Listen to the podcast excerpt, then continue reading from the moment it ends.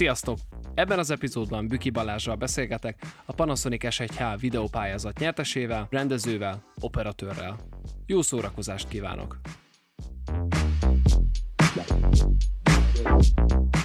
Arról mesél már légy szíves, hogy mit csinálsz most, honnan tudnak az emberek megismerni, és és mivel tengeted a karantén után, meg a karantén közben a napjaidat? Hát a karantén óta folyamatosan klippeket készítünk, ez igazából a karantén ideje alatt kezdődött el.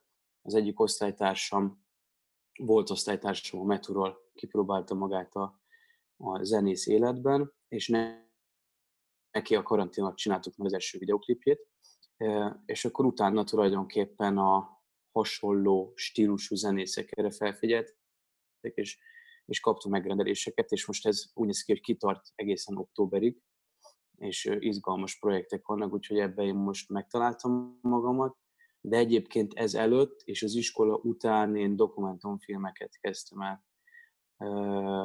Hát dokumentumfilmekben dolgoztam, mint operatőr. Uh-huh. És itt most a zenéklipekben operatőrködsz, vagy rendező is vagy, vagy ez hogy néz ki? Hát attól függ, mekkora a költségvetés, ha kicsi, akkor rendező és operatőr, hogyha nagyobb, akkor, akkor szeretem, hogyha az operatőr szakmát egy, egy, egy másik ember csinálja, akibe, akibe ugyanúgy megbízom, mert azért így sokkal jobban lehet koncentrálni a, a történésekre. Tehát akkor inkább már a rendezés fele hajlanál, nem? Jól, jól veszem ki. Igen, igen, igen, igen, igen. Mm de szeretem mindkettőt, szóval ezt nem igazán tudom elválasztani, az, a, az, az igazság. Nehéz.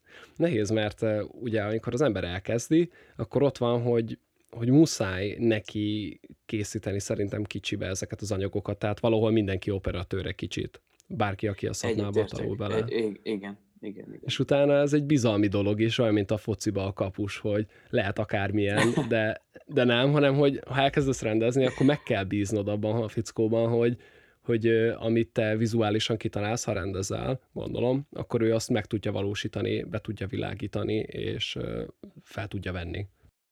Így van, így van. Így van, de szerintem nagyon fontos egy rendezőnek, hogy ahhoz, hogy az operatőrrel egyáltalán tudjon kommunikálni, az ő is ismerje a kép készítést legalább egy, uh-huh. egy alapszinten. Uh-huh. Tehát ez, ez, ez tök jó volt, amit mondtál, hogy, hogy innen kezdődik, tehát valahol mindenki egy picit operatőr.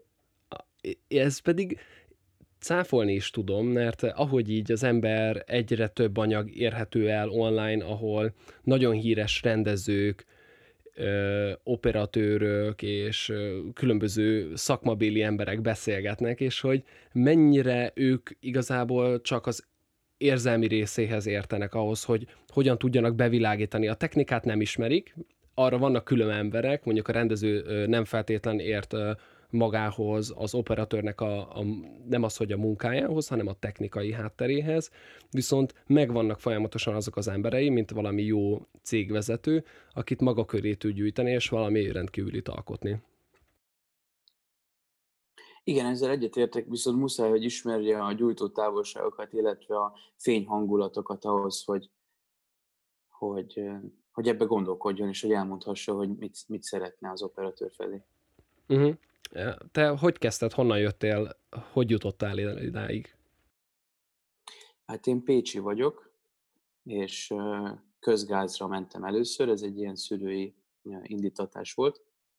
De akkor nem is nagyon gondoltam bele, hogy, hogy, hogy, hogy én mit szeretnék igazából, úgyhogy ezzel meg voltam elégedve. Aztán a harmadik évében rájöttem, hogy ennél unalmasabb dolggal még nem találkoztam, és akkor így valahogy bevillant ez a, ez a filmezősdi, és akkor ez nekem egy ilyen második útválasztás volt tulajdonképpen. Uh-huh. És fotózással kezdődött ez az egész, vagy alapvetően videózással? Hát ez úgy kezdődött a fotózással, hogy akkor engem már nem annyira támogattak a, a szülők, mivel hogy ez egy második út volt, és akkor ők is megunták kicsit, akkor voltam még 23 éves, tehát én elvállaltam egy munkát édesapámmal Ausztriába, ahol épületgépészetet szerettünk egy, egy épülő golfhotelbe, annak érdekében, hogy tudjak venni egy kamerát, uh-huh. mert ezek ugye drága cókmókok, és akkor én megvettem az első gépemet, ami egy Canon 70D volt, és akkor teljes laikusként először a fotófunkciókkal barátkoztam. Szóval mm. ott Tirol környéken jártam biciklivel a, a környezetet, és akkor próbáltam fotókat készíteni, ez volt, ezek voltak az első lépések. De aztán hamar átmentem a videóra, mert igazából imádom a fotót is, de szerintem van egy határa a fotónak, a, amiatt, hogy nem mozdul meg a kép, és a mozgókép több, minden, több mindent uh, le tud írni. Tehát akár egy ilyen street fotó jellegű szituációra gondolunk, mondjuk egy félmeztelen érdekesen szituált ember a téli lámpafénybe, körülötte tiszta hó van, és árnyékol a Blahalújza térnek a kellős közepén, akkor uh-huh. ha ezt valaki elkészíti egy fotóba, akkor lehet, hogy csak az látszik, hogy egy furcsa testhelyzetben van egy félmeztelen ember, viszont ha egy, egy kamera akár ezt körbejárja egy félkörrel, és közben ő, ő folyamatosan mozog, akkor, akkor annak mégis van egy, egy, egy sokkal nagyobb ereje annál úgyhogy azért hamar, hamar át, átpróbáltam én is menni a mozgóképre, és akkor az első kisfilm, amit csináltam, az egy ilyen nagyszülőkről készülő pár perces dolog volt, és az volt az első lépésem a család felé, hogy ők is megértsék, hogy, hogy én tényleg ezt szeretném. Kell valami úgymond ilyen pitch idea a családnak, hogy most te ezzel akarsz foglalkozni, és valamit ezzel igazából adsz is nekik hogy szerepelnek benne, van, és igen. valami maradandó emléket készítettek. Igen. Igen, kellene kik a bizonyítás, mert azért főleg egy, egy vidékebbi városból ez egy furcsa perspektíva, hogy valaki most itt filmkészítő lesz. Mm. Hát ezt a szülők azért nehezen nyelik le, főleg ha racionális gondolkodással, és nekem ez, ez a bizonyítás, ez fontos volt felé. De azóta egyébként nagyon mellém állnak, mert tetszett nekik, és és édesapám is teljes messzélességgel szeretne támogatni. Vissza fogsz még valamikor oda térni, hogy a család, és akkor, hogy most eltelt azóta, ha jól gondolom, nagyjából három év, és most már rengeteget fejlődtél szakmailag. Ugye a családtól kezdted a filmezést. Érzed magad azt, hogy egyszer valamikor vissza fogsz oda jutni, hogy ezt a rengeteg tudást, amit magadba gyűjtöttél, visszaadod a családnak, és újra forgatsz egyet velük. Igen, mindenféleképpen. Ebbe a kezdeti kisfilmbe igazából a, a nagyszülők voltak a főhősök, és leginkább a nagypapám, és a diploma filmnél nekem volt egy ilyen B-verzióm, ami ennek a, hát nem is teljesen folytatása, de ugyanebbe a témába ment volna tovább. Ezt nem készítettem el, de mindenképpen szeretném elkészíteni magát ezt a forgatókönyvet, mert nagyon a szívemben viselem a, a témát. Úgyhogy igen, mindenféleképpen a kérdésre válaszol. Hogy egy kicsit, akkor ahogy le, leírtad, a, a közgáz az, az nem, a, nem a te világod volt, de a, mi volt az a pont a következő egyetem, amikor azt érezted, hogy jól döntöttél, és tényleg ez az, amit szeretnél csinálni? Én egyébként teljesen nem voltam elégedett a metúval, viszont az, ez a pont eljött nálam, amit most kérdezel, és ez akkor volt, amikor a tanárokat megismertem. Tehát nagyon értékes tanárok oktatnak nálunk. Nekem a kedvenceim Francisco Gózon volt, aki az operatőrmesterséget oktatta, Lengyel Ferenc, aki a színészvezetést oktatta, vagy Gárdos Péter a, a dramaturgiát, úgyhogy nagyon jó tanáraink voltak. Ez tulajdonképpen teljesítette, amit egy iskolától én, én elvárok. Az iskolának a szerkezete az, az, az nem volt jó, a felszereléseik nem voltak e, elég jók ahhoz, hogy, hogy, hogy a sulival mindenki elégedett legyen, viszont uh, ahhoz képest meg a, a műterem, a műteremet meg kell védenem, mert az, az csodálatos volt, ahol világítani tanultunk. Kamera nem volt hozzá, de, de világítani lehetett. De ilyenkor hogy, ezek a feedbackek, ezekre nem is uh, tud az egyetem reagálni? Hogy gondolom ezek... Uh, nem akar. Mm. Tehát igazából ők egy befektetés, egy, vállalkozás, és, és egy kicsit önző módon kezelik a, a befolyt tőkét, jobban vissza kéne forgatni az, hogy a diákok elégedettebbek legyenek. Emiatt volt egy híres tanár felmondás is, egy tucat, vagy inkább még jóval több neves oktató elment pont a filmszakról, mert nem kapták meg a kellő befektetést ahhoz, hogy, hogy, hogy, hogy taníthassák a diákokat. Ez a vágórendszerre, vágólaborra is igaz volt, de a kamerarendszerre is.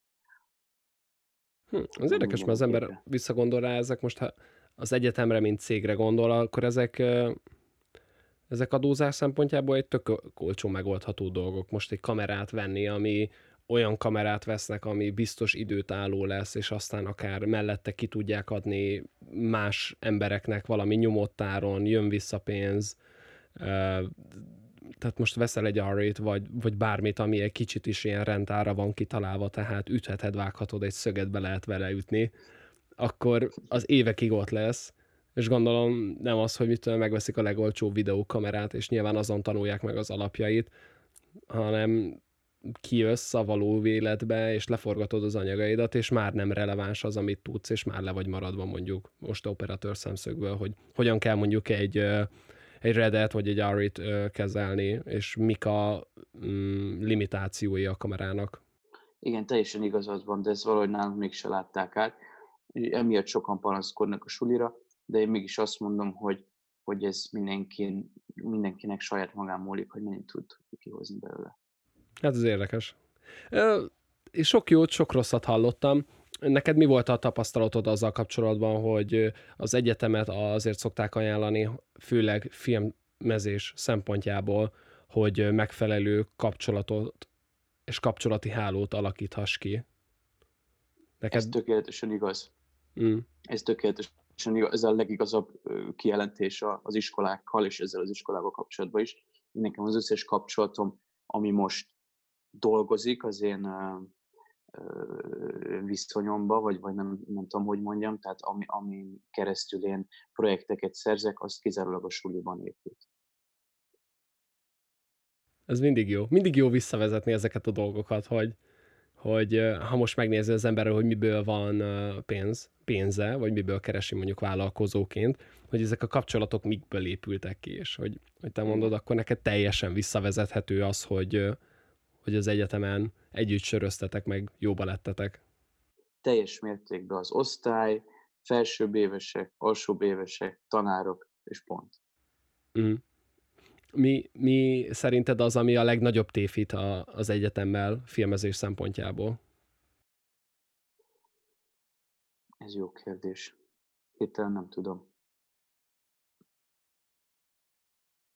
Erre ugye mindig mondják, hogy Amerikában ugye teljesen más mértékekkel beszélünk, hogyha filmes egyetemről van szó, és, és más eszközökkel is. Viszont ott ezt szokták mondani, hogy persze meg lehet tanulni a szakmát, viszont nagyon nehéz lesz elhelyezkedned ennélkül a kapcsolati háló nélkül, mondjuk filmezésben. De ugye mondtad, hogy volt egy-két rossz tapasztalatod az egyetemben alapvető felfogásával, nem az oktatókkal, szerinted most hol lennél, hogyha fogtad volna a fejedet, és akkor YouTube-ra bele, és ott tanulsz meg mindent, és mindenkit így ö, adhokkan ismersz meg, és mivel lenne most a másabb a karriered? Hát akkor most egy pécsi filmes csapatnál dolgozná, dolgoznék, és cég profil videókat és esküvői videókat készítenénk valószínűleg egyébként, mert mielőtt a suliba eljöttem volna, akkor próbáltam kapcsolatokat építeni, és egy, egy nagyon szimpatikus pécsi csapattal kezdtem el együtt dolgozni. Ebben csak annyi a, a, a negatívum, hogy, hogy Budapesten rengeteg, tehát a lehetőségeknek nincs határa, és a pécsi projekteknek viszont igenis van. Hány ezres város Pécs? 150. 150. A, Nyíregyházi vagyok, ugye ez nagyjából 100 ezres. És Hasonló most, akkor. Most, most rendkívül nehéz helyzetben vagyok, hogy február óta visszaköltöztünk a barátnőmmel Nyíregyházára, uh-huh. és én nagyon szeretnék másokkal is videókat készíteni. Legyen ezek YouTube videók. Én nagyon szeretek kollaborálni, és és más emberekkel megismerkedni, közösen valamit létrehozni. És szerintem erre a YouTube amúgy kurva jó platform. Tehát igen, nincsenek igen. megkötések, pénz nélkül azt csinálsz, amit akarsz, és ö, saját határidőt állítasz fent. És nekem nagyon nagy nehézség most az, hogy hasonló érdeklődésű körű embereket találjak itt, ebben a megyében. Igen. Igen, igen, igen, igen. Igen, mert a YouTube jó platform worldwide, de attól függetlenül, amikor legyártasz egy kontentet, akkor együtt kell, hogy legyetek. Ja. Tehát ha megnézel egy magyarosi Csaba videót, és neki van egy topikja, akkor azzal a személyelő együtt van a filmben, tehát valamilyen személyes kapcsolat mindenképp kell legyen. És ez Budapesten a legösszehozhatóbb. Mm. Nehezebb, mert nincs egy második hub. Itt uh, szerintem uh, Magyarországon, ugye nagyon főváros centrikusak vagyunk, szerintem uh, munkákban is. Egyetemekben ugye vannak kicsapongások, viszont más filmes egyetemet én nem tudok Budapesten kívül. Van, de igen, a budapestiek a, a sikeresebbek, vagy hogy mondjam, híresebbek. A hallgatók lehet nem tudják, de én Balást on- onnan ismertem meg, hogy nagyon kíváncsi voltam, hogy a S1H-nak a promóciós ö, ö, játékában kik fognak szerepelni, és kik milyen anyagokat készítenek. És már egy podcastet készítettem Barnabással, aki szintén részt vett a promócióban, a ti kettő videótok, ami megfogott engem, és úgy voltam vele, hogy úristen, tökre szívesen beszélgetnék velük, és mint később kiderült, ugye ma augusztus 4-e van, és nagyjából egy hete ki is hirdették a győztest, és Balázs megnyerte a Panasonic S1H kameráját, a 220 a jó voltából. Kicsit tudnám mesélni arról, hogy hogyan készült az anyag, és hogy miért azt a 45 másodperces anyagot adtad be, amit? Igen, igen. Most is az S1H-nak a, a rögzítésével veszem a hangot, úgyhogy itt van velem, nagyon, nagyon szeretem. Hát maga az anyag az, az úgy készült, hogy én, hogy én hallottam az S1H projektről, egyébként egy ismerősömön keresztül, és aztán jött egy videoklip forgatás, és akkor én gondolkodtam, hogy vajon hogy tudnám megmutatni az én kreativitásomat vagy képességeimet, és akkor arra gondoltam, hogy a videoklip forgatás lehetőségét kihasználom, és, és mind a két projekt felfogásában fogok ott forgatni a helyszínen. Ebben a videoklipben van kettő mód, ami az éneklésen kívül úgymond kiegészíti látványában a, a, magát az anyagot. Az egyik egy gördeszkapály, a másik pedig egy piknik a Dunaparton, és tulajdonképpen ezt a kettő módot használtam arra, hogy legyenek olyan anyagaim, amit a, a pályázatra is fel tudok használni. És akkor tulajdonképpen ebből állt össze a, a, a végső pályázati anyag. Plusz a narráció, amit beleraktál. Uh, azt hiszem, hogy a full frame-et hívtad fel, mint következő lépés, meg az, hogy filmes, filmet fényképezzél, azt hiszem, valami ilyesmit mondtál. Igen, igen, igen. igen. És hol, voltál, amikor megtudtad azt, hogy, hogy gratulálunk Balázs, te nyerted, és, és hogyan ért meg? hát az, az csodálatos érzés volt. Egyébként a nappalimban voltam, éppen a kávét főztem le nagyjából, és, és akkor hívtak a panasonic hogy gratulálnak. Az, az uh, csoda volt. és uh, uh, hogyan tovább? Ugye láttam, hogy átvetted a, a nyereményjátékot, vagy a nyereményben szereplő esetját, akkor mostantól kezdve ez lesz a uh, workhorse tehát ez lesz a, az igáslód, amivel az anyagokat készíted, vagy ez csak egy ilyen Igen. kisebb? Igen, abszolút. Én nem dolgozok nagy kamerával, mert nagyon drága, tehát a videoklipben az a baj eddig, a tapasztalatom szerint, hogy annyi pénzt elvisz a rentál, mert szeretnénk igényes munkát csinálni fény tekintetében, meg mondjuk optikák használatának a tekintetében, és ez annyi pénzt elvisz, hogy a végén alig marad nekünk valami. És ezért is nagy lépés ez, tehát én abszolút meg vagyok elégedve a Mills kamerákkal.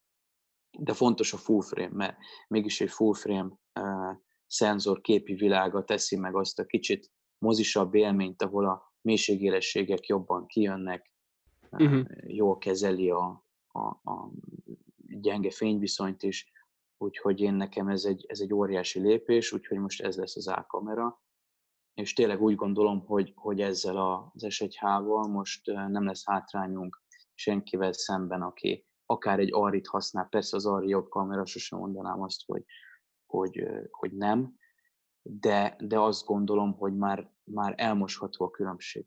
Mert mi is full dolgozunk, mi is simán tudunk egy, egy, egy utcajelenetet megcsinálni, akár ha nincsenek megfelelő világításaink hozzá, lámpáink hozzá, mert, mert bírja a kamera, úgyhogy ez, ez kinyitja a kapukat most, úgy érzem. Szerintem még emellett azért nagy szó ez maga a kamera nektek, hogyha tényleg ebben a mm, reklámfilmben mész, nem is reklámfilm, bocsánat, még egyszer. Tehát azért nagy szám szerintem nektek, meg neked ez a kamera, és ezek a képességek, hogyha tovább mész ezekben a klippekben, akkor néha esetleg gerillába forgatni sokkal kisebb feltűnést fog okozni, meg okoz egy kézből elkészített felvétel. Nem tűnik senkinek sem fel, hogy most éppen 6K 30 FPS-ben forgatsz, vagy 4K 60-ban, és közben stabilizál van a felvétel, tehát nem is kell annyira felrigelni az egész kamerát, hogy ne legyenek Igen. ezek a mikrorezgések. Igen, ez pontosan így van, de a videoklipnél nem jellemző a gerilla, mert a videoklip az olyan nézőközönséget ér el általában, ami elég széles kör, és nagyon félünk attól, hogy egy, egy ö, olyan embert kapunk el, aki nem egyezett bele, és akkor az egész ö, munka tulajdonképpen megy a kukába, és letöröltetik velünk a, a YouTube-ról, elveszítjük a nézőket, meg, meg minden egyéb. Úgyhogy én inkább ezeket az előnyöket a dokumentumfilmhez emelném ki, uh-huh. és van is egy dokumentumfilm projekt, amit most ugyan későbbre csúsztatott a korona, de mindenképpen szeretném elkészíteni, és ott a költségvetést is ezzel a kamerával számoltam, vagy számoltuk ki, mert azt gondolom, hogy ez a tökéletes ahhoz, hogy, hogy elkészítessem. Uh-huh. És mi lesz a setup? Hogy, hogyan álmodtad meg? Forgattál már azóta vele? Attól függ, hogy, hogy mihez, melyik, pro, melyik projekthez gondolod. Uh, klipekhez, vagy ez a doksihoz? Klipekhez. Klipekhez. Klipek. Hát Samyang sorra, mert a Samyang sort azt én most beruházom, tehát én eladom az én g illetve a hozzá tartozó optikáimat, és akkor én veszek most egy kiterjedt Samyang sort, amivel elégedett vagyok, ezzel is, e, ez, eddig is azzal forgattam. Elégedett vagyok a képminőségével, a mélységeivel, a mosásával, illetve ami nekem a legfontosabb, hogy megbízható a fókusza. Tehát én nekem nagyon nagy problémáim voltak azzal, hogy felraktam egy fotós optikát, például egy Sigma 24-105-öt, és húztam follow fókusszal Várigről dokumentumfilmben. Mm. És ugye annak a fotója, vagy fotója a fókusza, az igazából autofókuszra van kitalálva, vagy fotózásra nagyon rövid. Uh-huh. És amikor az ember ott gyorsan odahúzza, mindig túlhúzom rajta, és úgy gondolom, hogy filmezésre szinte alkalmatlan. Nagyon hozzá kell ehhez szokni ahhoz, hogy ez, hogy ez jól működjön. És a Samyangnál ez nincs így. Nagyon finoman, nagyon jó a, a hossztávja, tehát uh, én tényleg elégedett vagyok a Samyanggal, és hát anyagi okok miatt drágábbat nem tudunk venni. Ez a színedélyes sorozat, tehát a... A színes sorozat, igen, nem az a fontos, szín. persze. Mm. Igen. Nem, Mondjuk nem, így, a, nem, nem a szín, nem a szín. Így azért szerintem okos ez az egész dolog, mert egy, nem lesz az, hogy orr nehéz a felszerelése, tehát tulajdonképpen a vászhoz tökre hozzásimul ez az egész igen, setup. Igen, egyébként pontosan. Sokan próbálkoznak a, a színnel nagyobb produkción. Itt Magyarországon szerintem elég népszerű amúgy rentált cégeknél is uh-huh, a, uh-huh viszont azok is ugyanazzal az optikából készültek, mint a fotósok, amik meg ugyanaz, mint a videós, azt hiszem, tehát tulajdonképpen Aha. optikai különbség nincsen közöttük. Csak a body a masszívabb, gondolom, akkor. Hát a nagyobbak a, a, a gearek, nem tudom ennek sajnos mi a magyar megfelelője, de ezek a, a tehát még nagyobb fókusztávolsága van, szerintem annak már majdnem 360, a tiédnek aha, meg aha. szerintem 180, tehát még kézből lehet ezeket húzogatni. Így van, így van. Így van, így van, így van. Úgyhogy ez, tehát egy, egy, egy Madbox, Samyang sor, akkor a, az S1H, egy small rig, shoulder rig, illetve a bérlésre még marad a gimbal, mert az, az nincs saját, állvány van, és akkor így nagyjából így áll össze. Aha. Mm, láttam a klipeidben, ugye tök jól váltakoznak ezek a, most, a, amivel az S1H-val neveztél, annak a klipje, sajnos nem tudom, mi volt mm. a mhm. címe. Mi volt a zenének a címe? Zeneszám? Lány, lány, filó lány. Tehát abban teljesen természetes fények, reflektorok, ezeket használod, de aztán most a jégkori pályás klipnél pedig uh, RGB-en shield, tehát hogy tök jó változik nálad az, hogy nem az van, hogy csak ez, vagy csak az, hanem hogy tényleg a mhm. projektnek és, a, és az érzésnek és a mondani valónak megfelelően. Hogyan szokott ez kinézni, hogy, hogy milyen fényekre van szükséged? Hát egy jó ideje már azt gondolom, hogy a jó képek a, a jó fényektől függenek, ez egyébként egy ilyen evidens gondolat, de azért valljuk be, hogy az ember fejlődik, és én először a, kon- a kompozícióra mentem rá, nagy kompozíció fétisem volt, és akkor még nem, nem tudtam eleget a fényekről, és most már tudom azt, hogy, hogy egyrészt dramaturgiailag is rettenetesen meghatározzák a, a hangulatot, illetve hozzásimulnak a koncepcióhoz, illetve esztétikailag is, úgyhogy próbálok nagyon kreatívan gondolkodni a, a fények szempontjából, és, és itt kapcsolódunk vissza ahhoz a gondolathoz, amit az egész beszélgetés elején mm, vitattunk, hogy, na most kiment a fejemből, mit akartam mondani, hogy mennyire fontos az, hogy, hogy a rendezőnek meglegyen a vizuális gondolkodása is. Tehát én ezeket mind kitalálom, a, a fények irányát, a fények színét, a fények karakterét, és elmondom az operatőrnek, tehát ez, az nem is ő gondolja ki az elején. Persze hozzásegít, és, és e, közösen dolgozunk, de ezek nekem nagyon fontos ilyen alkotói elemek, úgyhogy ezeket mind ugyanan határozottan kitalálom, mint, mint magát a, a jelenetet, vagy azt a, az ötletet, hogy, hogy pontosan hol fog történni. Mit gondolsz, ugye a promóciós nyereményjátékos videónak, ugye az volt a vége, hogy, hogy ez az az eszköz, ami reméled majd a végén ahhoz hozzásegít, és ugye a large format, a full frame, ami miatt majd te uh, nagyjátékfilmet tudsz majd fényképezni. Hogy áll ez a projekt, és szerinted mi a következő lépcső, ami kell ehhez? Hát nem biztos, hogy pont ez az eszköz fog hozzásegíteni, de azt gondolom, hogy ezzel az eszközzel már nyugodtan lehet nagy játékfilmet csinálni. Ugye a Netflix is ezt híreszteli, hogy official elfogadta ennek a kamerának a kodekjét, viszont állandóan van fejlődés, tehát most jött ki a Sony, úgyhogy én azt gondolom, hogy nem ettől függ, hanem, hanem az embernek a, a fáradhatatlan munkájától, és ez a kamera engem összökélni fog abból, hogy ezt tovább vigyem. Egyébként nekem most kettő tervem van a, a jövőre így a fejembe, ami elszakad a klippektől. Az egyik egy egész estés dokumentumfilm, a másik pedig egy egész estés nagyjátékfilm, de ezek ilyen 5-10 éves távlatok, tehát nem megpróbálok a realitást talaján mozogni. Most a célom az igazából az, hogy ezt a dokumentumfilmet egy-két éven belül elkészíthessem, és, és bízom abba, hogy annak lesz olyan minősége, ami, ami talán lehetőséget ad utána további projekteket megpályázni.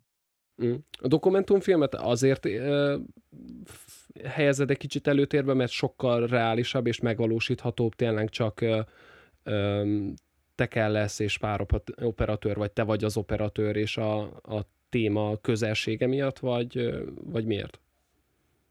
Emiatt pontosan emiatt. Tehát azt gondolom, hogy ugyanolyan nemes dolgokról lehet beszélni egy dokumentumfilmben, mint egy játékfilmben, csak egyszerűen van rá realitás, hogy, hogy egy pályakezdő is elkészítse. Kevesebb pénz kell hozzá, meg minden egyéb. De mondjuk több idő valószínűleg nem. Tehát, hogy viszont az embernek vállalkozóként időben van a legtöbbje. nem pont?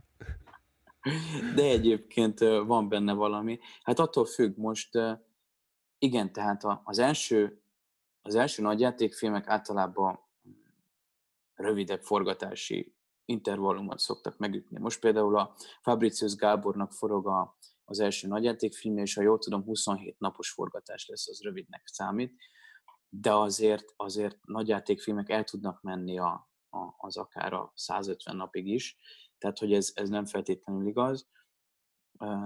De abban igazad van, hogy egy, hogy egy ember életet mondjuk objektíven bemutatni, ahhoz lehet, hogy tényleg kell két év. És, és folyamatosan forgatni kell az alkotónak ahhoz, hogy elég anyaga legyen, vagy elég mélységek beássa magát. Úgyhogy igazából, ja, igazad van. Most a Netflixen van egy új sorozat, azt hiszem, egy vagy dokumentum sorozat, vagy dokumentumfilm, csak mm, érintőlegesen olvastam róla. Tíz évig mhm. követtek egy amerikai katonát, aki egyedül neveli a gyerekeit, és hogy milyen nehézségeken mennek keresztül. És nagyon őszinte az egész film, ahogy leírta a leírás, hogy, hogy tényleg mhm. az operatőrök ennek a, a, a közelségét már teljesen megszokta a, az alany, és, és ezért tényleg ilyen nagyon őszinte pillanatokhoz jutnak hozzá.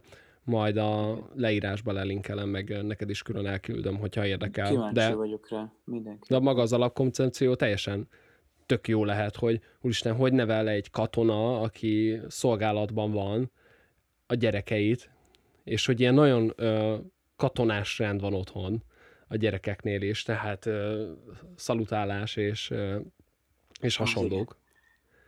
Az igen. És ugye van pár csavar benne, amit nem akarok előle lelőni, de sajnos láttam fotókat. De amúgy tök érdekes. Uh-huh. Igen, ezek, ezek gyönyörű projektek. Hát hasonlóra gondolok én is egyébként. Tíz évig? Ne, nem, nem, nem én, én nagyjából fél évet szeretnék forgatni. Uh-huh. És akkor minden nap, vagy ezek úgy, hogy meg van beszélve, hogy naponta ekkor jössz, ekkor mész? Hát az, az nem szerencsés, szerintem minden nap kéne, csak annyi a nehézség, hogy ez a téma ez Romániában van, Erdélyen belül, és, és nem biztos, hogy, hogy az ember teljesen oda tud költözni hat hónapig, de, de tulajdonképpen igen. Ez az információ... Hát minél többet és minél folyamatosabban. Mm. Ez az információ tömörítés amúgy mindig érdekes. Én most voltam túrázni a Bükkben, és hát nagyjából két napot túráztunk, és próbáltam felvételeket készíteni, lerakom a kamerámat, elsétálunk mellette, mik történnek telefonnal, és ez az egész forgatásdíj, ez mindig érdekes, hogy, hogy különböző platformokon milyen idő sávban, vagy milyen hosszúságban mesélsz egy sztorit. Most ha elmész fél évig Erdélyben mondjuk, és forgatsz, akkor abból rengeteg anyag összejön, és abból tudsz csinálni egy tényleg ezt a teljes dokumentumfilmet másfél-két órásat, de akkor abból akár egy sorozatot is lehet csinálni, mert van annyi anyag, de mondjuk abból tudsz egy Instagram promót is csinálni, egy három perceset, amit kiraksz IGTV-re, egy YouTube videót, ami 15 perces, egy Insta Story 15 másodperces, és hogy rendezőként és vágóként hogyan mesélsz el egy sztorit különböző idő hosszokban. Ez mindig érdekes, Ez... és gondoltál erre, hogy, hogy hogyan fogsz fél évnyi anyagnak neki feszülni? Igen, gondoltam erre, erre nekem egyébként van egy bevett uh, dolgom. Tulajdonképpen rengeteg selejtanyag készül, és uh, rengeteg oké okay anyag készül, és rengeteg zseniális anyag készül, legalábbis jó esetben, és úgy gondolom, hogy csak a jót, tehát csak a zseniális kategóriát szabad használni, a többit nem. És én nem szoktam azzal egyetérteni, hogy mondjuk van egy film, amit összevágtak tökéletesre, és akkor abból még csinálnak egy sorozatot, és nyilván a sorozat az már négy órás, a film meg csak másfél órás, tehát sokkal több forgatott anyagot is kell használni, és lehet, hogy azok nem olyan erős jelenetek, nem véletlenül kerül, nem kerültek be az eredeti filmbe, tehát én, én, én nem biztos, hogy bővíteni. Úgy gondolom, hogy minden, minden forgatott anyagnak, lehet az tíz évnyi is, van egy, van egy ilyen minőségi magja, és csak abból szabad megcsinálni a filmet. Az más, hogyha az a minőségi mag az jóval több, mint a film. Tehát mondjuk nem másfél óra, hanem öt óra, és az, és az mind zseniális minőség, az, az más tészta, de azt gondolom, hogy az ember így belül a lelkébe érzi, hogy, hogy pontosan mi kell, hogy kikerüljön, és akkor az, az meg, amit, amit mondtál, hogy vannak a rövidebb kontentek, ami, ami Instagram, ami, ami reklám, ami trailer, ami, ami pár perces dolog, az persze az, az, az megint más tészta. Gondolkodtál ilyenen, hogy akár YouTube videókat is gyártsál, tehát magadnak készíteni, és a saját közönségednek, mondjuk null budgetből? Gondolkodtam ilyenen, igen, és az kizárólag az utazós videók tetszenek, de az nagyon. Mert az utazást mindenki szereti, én különösen fontosnak tartom, hogy amíg élünk, addig azért minél jobban próbáljuk megismerni ezt a bolygót, és nagyon szívesen csinálnék ilyeneket. És úgy gondolom, hogy ennek van nézettsége is, legalábbis az előteimből kiindulva. És azt is gondolom, hogy, hogy rengetegen jó minőségbe csinálják, rengetegen rossz minőségbe csinálják, és van egy kicsit kiaknázatlanabb rés, ami meg ez az ilyen artistic színvonal, és én megpróbálnám azt. Tehát az, az, az mozgatna benne, hogyha ezek az utazó videók, nem többek, mint utazó videók, de mégis dokumentumfilm vagy film szinten vannak ezek képviselve. Van egy ilyen srác, akinek nagyon szeretem a munkáját YouTube-on, esetleg ha nem ismered, nézd rá, Tim Kellnernek hívják, Ismerem. New Yorki srác, utazófilmeket csinál, de az annyiban más, tehát én azt az esztétikát lőném be, vagy azt a színvonalat, amit ő képvisel, csak nekem az túl rövid. Tehát ugye ő csinálja a zenéket is, és ilyen klip jellegű dolgokat csinál végeredményként, azért én, én, én hosszabbakat képzelnék el, tehát hogy, hogy jobban körbejárja az adott témát. Hát Tim azért elég nagy kutya, őt szerintem viszonylag kevés ember ismeri, meg eléggé uh, másfajta közönség nézi őt, mint szerintem amire általában a YouTube-nak nagy, széles körben igénye van, és Igen. nagyon minőségű dolgot csinál, és pont ezért tehát ez a tipikus leülne elé, és akkor most nem csinálok semmit, három percet anyagokat készít, ami audiovizuális, szerintem élmény. És ezek... Igen, az. Ezek a mai napig amúgy elképesztőek, hogy ezeket ingyen tudjuk nézni, és, és nem kell, nem, nem veszem mozi jegyet, bármikor megnézheted, és, és interakcióba lép, léphetsz tulajdonképpen a készítővel. Igen, de szerintem pont ez a hibája, hogy annyira rövid, hogy az ember nem gondol rá olyan értékként, amire mozijegyet kéne venni. Tehát, hogyha a Tim Kellner csinálna 15 perces anyagokat, akkor arra az ember már szinte viszketne a tenyere, hogy fizethessen érte, mert annyira nagy a minőség, hogy, hogy moziba kéne mennie, vagy legalábbis egy mozifilm előtt. Viszont így, hogy három perces, így tulajdonképpen a videoklip kategóriájánál megáll, és jó helyen is van, mert YouTube-on lehet elérni, tehát igazából ez. És szerintem azt kéne inkább kiaknázni, bár az tökéletes, amit ő csinál, de valahogy azt érzem, hogy az, hogy az még nagyobb élmény lenne a nézőnek, hogyha ezek 15 percesek, és mélyebbre lehet vele merülni az adott kultúrába, vagy az adott szereplőkkel, vagy amit tudom. Uh-huh. Szerintem neki a, az ő stílusába ez a, a 15 perc, ez, ez, ez, ezzel nem is nagyon próbálkozott. Szerintem itt ő azért tud ez a kultusz megmaradni, mert ahogy te mondtad, hogy az anyagjainak tényleg csak a legjobb és a legzenéhez illőbb és a legmondani valójához illőbb dolgok tartoznak bele. És itt amúgy megfordítanám ezt a témát, hogy, hogy, hogy ugye nem fizetünk a tartalomért.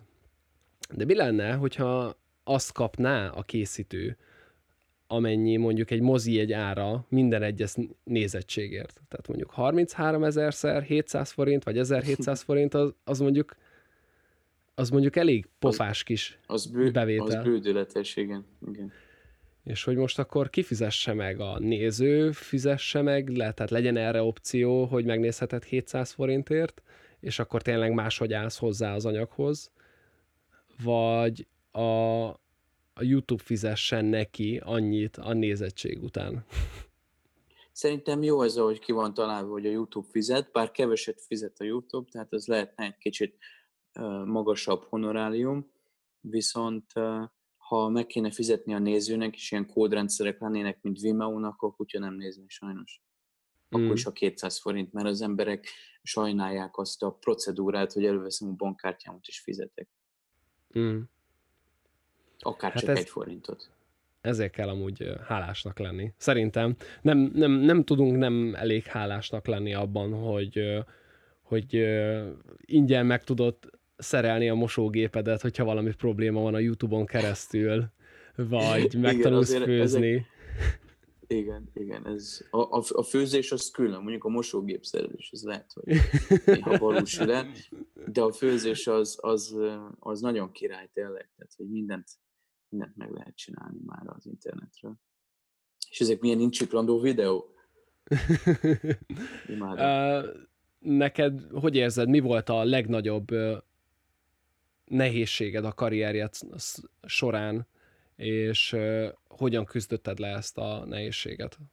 Hát szerintem a legnagyobb, hát kettő is volt, nem tudom melyik a, a lényegesebb, de az egyik az volt, hogy egyszer le kellett küzdenem, hogy, hogy ez a suli, a metu-ra gondolok, az elég ahhoz, hogy én utána szakemberré váljak.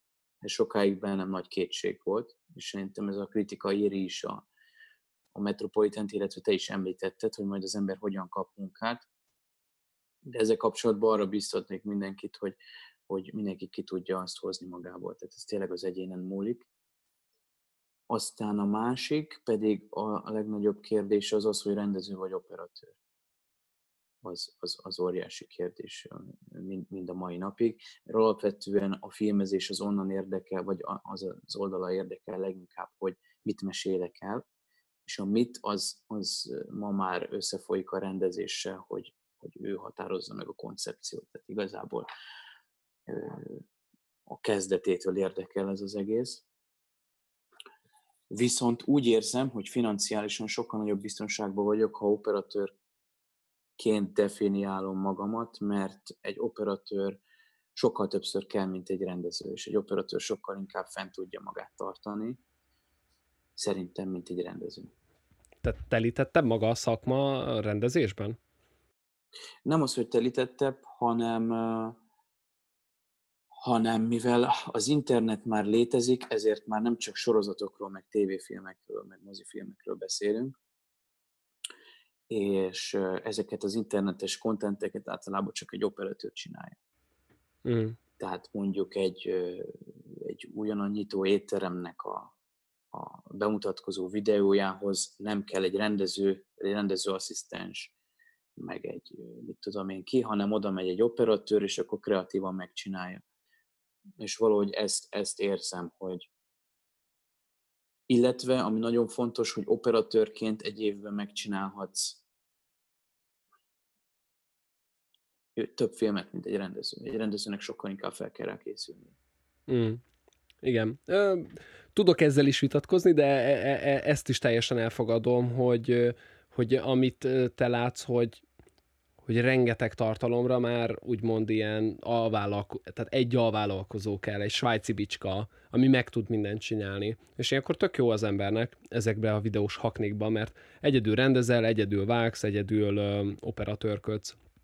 Viszont amikor már rendező kell, akkor mondjuk szerintem a, sajnos nem voltam még sohasem rendező nagyobb költségvetésű dolgon, de gondolom akkor a büdzsé is nagyobb egy rendezőnél, de mondjuk akkor a rendező vághatja is az anyagot, tehát le tud ő is csipkedni ezekből a dolgokból. De nem gyakori az, amikor rendez és operatőr valaki, nem? Az nem, az nem szokott előfordulni szerintem, de az se talán, hogy vágó, bár persze a rendező kezébe veti a dolgokat.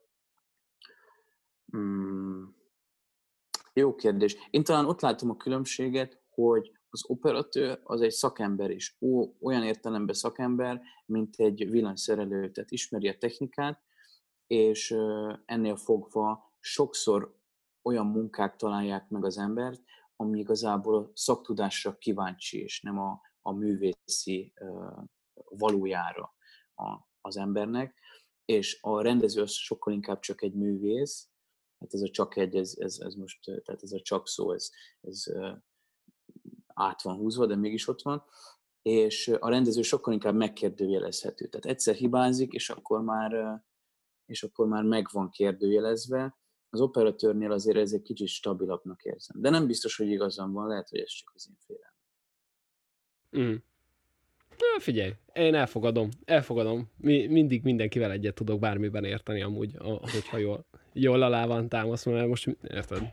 Tehát, hogy több nézőpontok. Én szeretem hallani folyton másnak a, a véleményét, mert tökre segít abban, hogy egy, megismerd a másikat szerintem, hogy, hogy milyen is az a másik ember, milyen a nézőpontja, milyen a élethez való hozzáállása.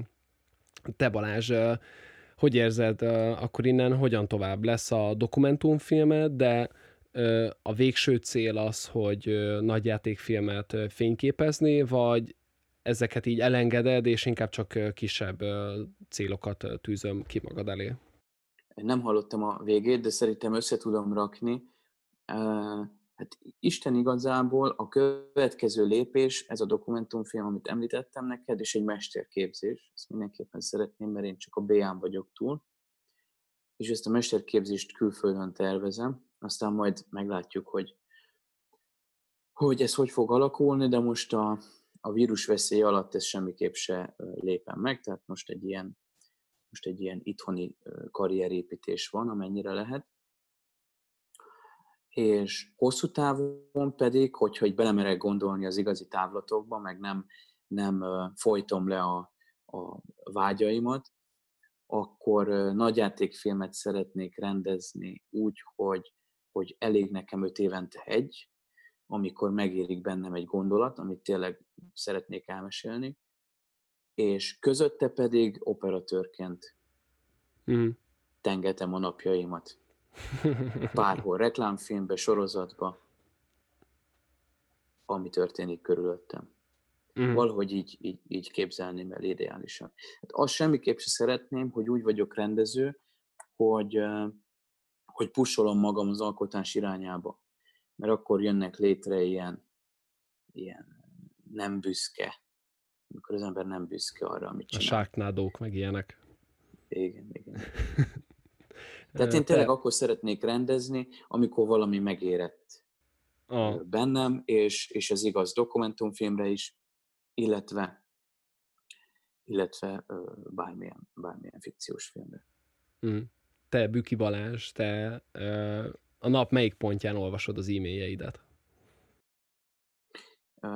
Bármely pontján, mert ezek a telefon, szóval igazából mindig. Mm. Mm, hogyha most kitörik az ablak, befúj a szél, és hatalmas tornádó jön, és közben megjelenik az ablakon egy hatalmas időkapu, amin, hogyha belépsz, akkor tíz évvel ugrasz az időben, és éppen Büki Balás látod, tíz évvel fiatalabb van, és nagyjából van másfél perced, hogy oda szólj neki, miután bezáródik az időkapu. Mi az a mondat, és mi az a gondolat, amit neki mondasz ebben az esetben? Szerintem semmit, csöndben maradok. Csak, csak élvezném azt a, azt a másfél percet. Mm. Hogy visszakaptam azt a másfél percet. Mm. Elfogadom ezt a gondolatot.